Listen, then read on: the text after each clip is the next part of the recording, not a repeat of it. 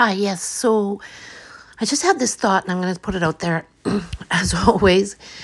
But I was just going through some TikTok and watching some videos of dogs that have been mistreated and they finally get with someone that's very loving and it takes them a while. It takes the dog a while. Some of the dogs longer than others and they stay away and you see the journey of how they start to trust and then they become happy and free from all their past.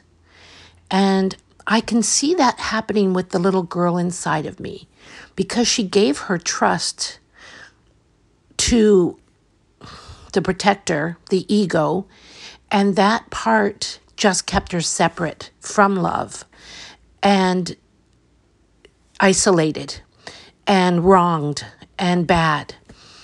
And so now that the separation is happening between her and the protector self, and she's trusting her higher self more and the and the universe more, and you know, and that she can trust in those parts and never again, and that's happening. And I liken it to what I see with the dogs, where she can finally be free.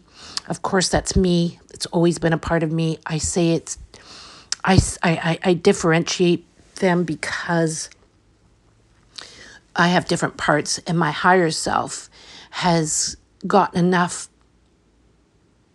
adultness to it for her to trust. And so I'm really seeing that, that she's starting to trust. That little girl in me is starting to trust. She's starting to be free. She's starting to be happy. She's starting to know that she never, ever has to go back to that kind of uh, isolation again.